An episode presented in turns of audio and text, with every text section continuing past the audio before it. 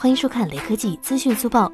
一款小米新机通过三 C 认证，资料显示该机标配二十二点五瓦的充电器，而 Redmi Note 系列正在测试二十二点五瓦闪充。由此看来，这款新机可能是下一代 Redmi Note 系列。此前，Redmi Note 9 Pro 系列已经在印度发布，不支持 5G。但卢伟斌表示，国行版会全面发力 5G 市场，所以说搭载骁龙七六五 5G 处理器没跑了。预计新机最快会在四月份与我们见面。最后扫码关注雷科技公众号有福利，关注并回复“旗舰手机”即可获得红包，手快有，手慢无哦。